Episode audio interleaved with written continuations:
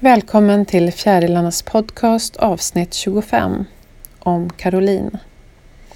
Jag som läser heter Ludmilla och jag berättar historier om personer som har tagit sina liv. Dagens avsnitt handlar om Caroline och det är hennes pappa Bjarne som berättar. De bor i Norge. Norge har en mycket mer utvecklad struktur kring efterlevande efter självmord än vad vi har i Sverige, så vi har mycket att lära oss av dem. LEVE-organisationen i Norge motsvarar Sveriges efterlevande organisation SPES. Här kommer Bjarnes berättelse. Den svartaste och hemskaste dagen i mitt liv, det var den dagen 2010 som Caroline lämnade oss. Den dagen gick mitt hjärta sönder. Att förlora ett barn är det värsta en mamma och pappa kan uppleva och under de omständigheterna som självmord är blir det extra svårt. Caroline, som var 19 år, tog sitt liv på grund av en impulshandling i kombination med alkohol. Hon hade inga psykiska problem, mörka hemligheter eller andra saker. Två dagar innan Caroline dog så hade jag en fin familjemiddag med alla mina döttrar, alltså Carolines systrar, mina barnbarn, min svärson och Caroline med sin pojkvän. Det var så härligt, för Caroline var så glad den dagen. Hon var förälskad och hon såg fram emot sin födelsedag och att hon skulle gå på en konsert i Oslo dagen efter. Hon var så stolt också när hon berättade att hon skulle börja jobba som journalist veckan efter. Ett jobb som hon glatt sig väldigt mycket över. Caroline var en livsbejakande tjej som ville leva livet. Om hon inte hade druckit alkohol den natten så hade det här tragiska inte hänt. Hon hade en promillehalt på 1,9 som är ganska hög. I obduktionsrapporten hittade man bara alkohol, ingenting annat. Vi fick beskedet ifrån sjukhuset att det hade hänt någonting mycket tragiskt och förfärligt. Och allt det här kom som en blixt från en klar himmel, helt utan förvarning. Och det gör självmordet så komplicerat och svårt att förstå. Caroline var en underbar person. Hennes tankar var fina och vackra. Hon tänkte och kände mycket. Och mycket av det hon uttryckte gjorde hon genom att skriva. Hon skrev poesi, noveller, berättelser. Hon hade också börjat skriva en bok. Som barn kunde hon sitta i timmar och rita och skriva. Hon var kreativ och hade stor fantasi. Mycket av det hon skrev eller hittade på var så roligt och fyndigt, som till exempel de fantasifamiljerna hon hittade på. Hon klippte ut bilder av personer från tidningar där det fanns bilder av de som fyller år och sen klistrade hon in dem i en bok och på så sätt så skapade hon nya fantasifamiljer med föräldrar och barn. Och så skrev hon roliga berättelser om dem. Men hon kunde också skriva vackra dikter eller berättelser om saker som var allvarligare. Hon älskade verkligen att skriva och därför var hon också så nöjd med att hon, skulle, eh, att hon hade börjat studera journalistik. Och efter ett års studier så skulle hon ha ett års praktik på en tidning som journalist. Någonting som hon verkligen såg fram emot. Jag minns när vi satt runt köksbordet. Hon skrev dikter och jag satt med mina kompositioner jag har nu börjat tonsätta några av hennes vackra dikter och berättelser. Förutom det här så hade Caroline också arbetat som vårdare på ett sjukhem och det trivdes hon verkligen med. Hon gillade att resa, både inåt i sig själv och ut i den stora världen. Resor till Skagen var en av hennes höjdpunkter, ett semesterparadis. Där hade hon sommarlov med mormor och farfar i Harstad. Caroline hade så mycket gott att leva för och hon var så levande. Stod så nära dem som hon var med och gav så mycket till sig själv hela tiden. Hon var familjekär och var väldigt förtjust i familjen. Caroline var vacker. Hela hennes person var vacker.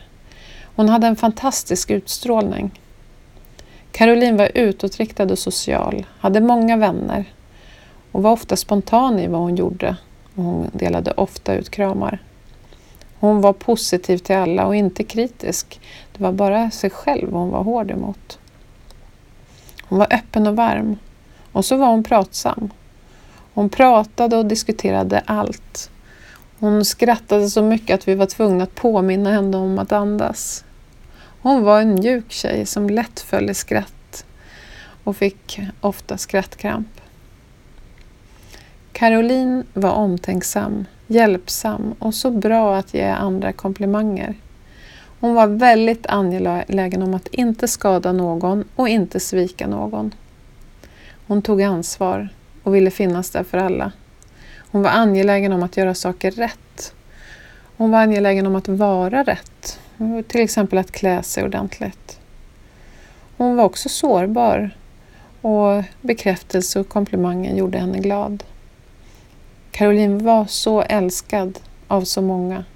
Hon var en kär dotter, en kär syster till Hanne, Therese och Jenny, en kär faster, en kär kusin och en bra och kär vän för många. Sorgen efter Caroline är fruktansvärd och i den blir man lätt ensam.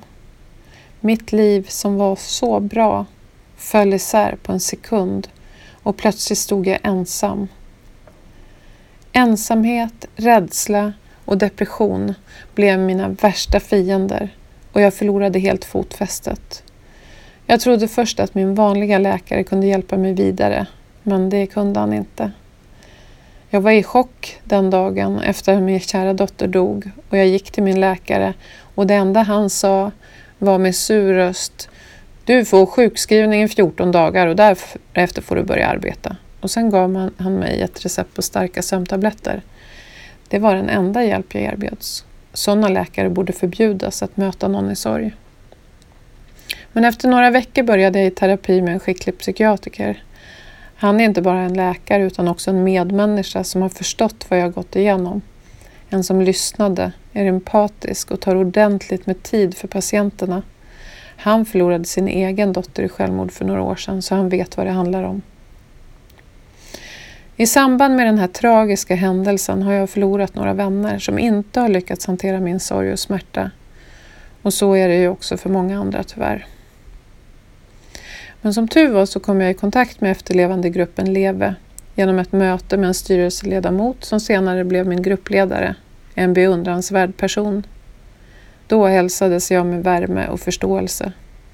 Vi pratade i två, tre timmar första gången. Jag berättade allt, pratade, grät. Och när jag till slut kom hem var jag lättad samtidigt som jag kände mig helt tom. Till slut, äntligen, hade någon förstått mig. Och genom sorgegruppen kom jag i kontakt med andra efterlevande. Vi hade ett möte en gång i veckan och det finns där en plats som jag kunde sänka axlarna och bara vara Bjarne.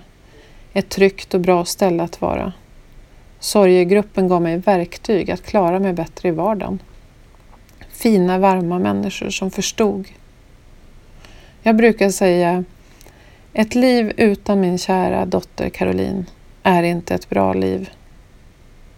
Ett liv med familj och goda vänner, som jag också har, är ett bra liv. Det är som att ha två liv som går parallellt.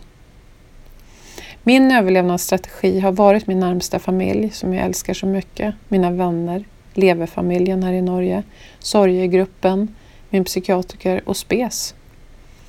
Öppenhet om självmordet har varit viktigt för mig. Sociala medier har också varit oerhört viktigt för mig.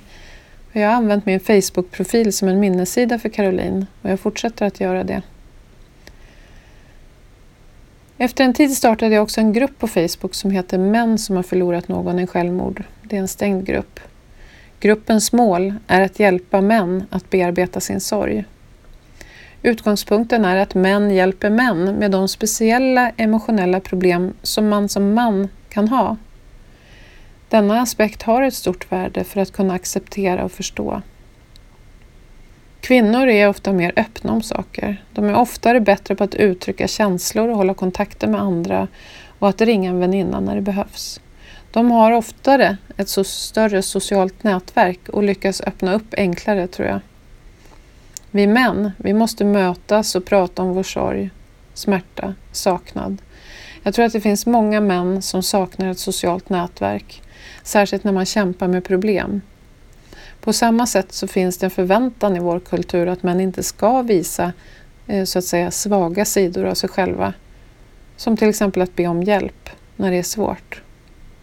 Det är snarare en grundläggande förväntan i den mänskliga världen att män kommer att klara sig ändå. Därför tror jag att män behöver ett rum där man kan dela tankar och känslor med varandra. Sorgen, saknaden och smärtan efter Caroline finns där hela tiden. Tiden läker inte alla sår och jag måste försöka leva med det. Vi vet ingenting om vad som händer inom dem som väljer att avsluta livet. Allting är så overkligt och så svårt att förstå och acceptera. Och ändå måste jag leva med det här resten av mitt liv. Caroline har gett oss så mycket och att hon har levt, det är det bästa hon har gett oss. Och här kommer en dikt som Bjarne har skrivit. Den morgonen på Ullevålsjukhuset. Den morgonen hade vi ingen aning att vi aldrig skulle få säga Vi älskar dig någon mer gång. Den morgonen hade vi ingen aning att vi aldrig skulle få titta in i dina ögon igen. Att skratta. Den morgonen hade vi ingen aning att vi hade sagt adjö till dig för sista gången dagen innan.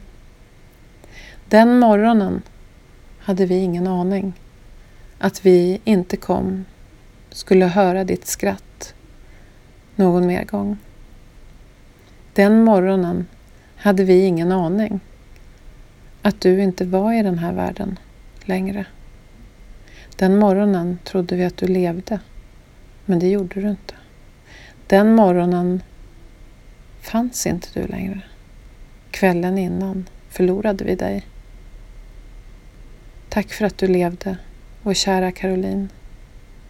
Det är det bästa du har gett oss. Tack för att jag fick vara din pappa i nästan 20 år. Tack för all vacker kärlek, godhet och värme du gav oss. Tack för ditt vackra inre och ditt vackra yttre. Du strålade. Tack för att du älskade så många av oss. Tack för att du gav oss en bit av dig till var och en av oss. Vi kommer alltid ta väl hand om de bitarna i våra hjärtan. Vi saknar dig så mycket. Du bor i pappas hjärta. Tack Bjarne för att du ville berätta om Caroline. Vi som har förlorat någon i självmord och vi som har förlorat ett barn i självmord har ett band mellan oss. Vi vet hur det är. Vi vet hur det känns. Vi vet hur det är när andra inte kan förstå. Och det är skönt att kunna dela det med andra som är i samma situation. Jag tänker också att det är värdefullt även för er som inte har förlorat någon i självmord att lyssna på den här podden. För ni kan få en ökad förståelse för hur, det är för oss som har förlorat någon. Och hur viktigt det är att möta oss. Hur viktigt det är att få berätta. Hur fint det är när andra pratar om den vi förlorat och när andra ställer frågor om det. Och på det sättet så behåller man ju minnet av den man förlorat. Jag hoppas också att du som har tankar på att ta ditt liv funderar en gång extra. Att förlora någon närstående är väldigt svårt. Att förlora någon i självmord är hemskt. Att förlora ett barn är fruktansvärt. Och att förlora ett barn i självmord är det värsta en förälder kan uppleva. Det är ingenting som man någonsin läker ifrån. Tack för att du kämpar med ditt liv och tack för att du lyssnade på Fjärilarnas podd idag.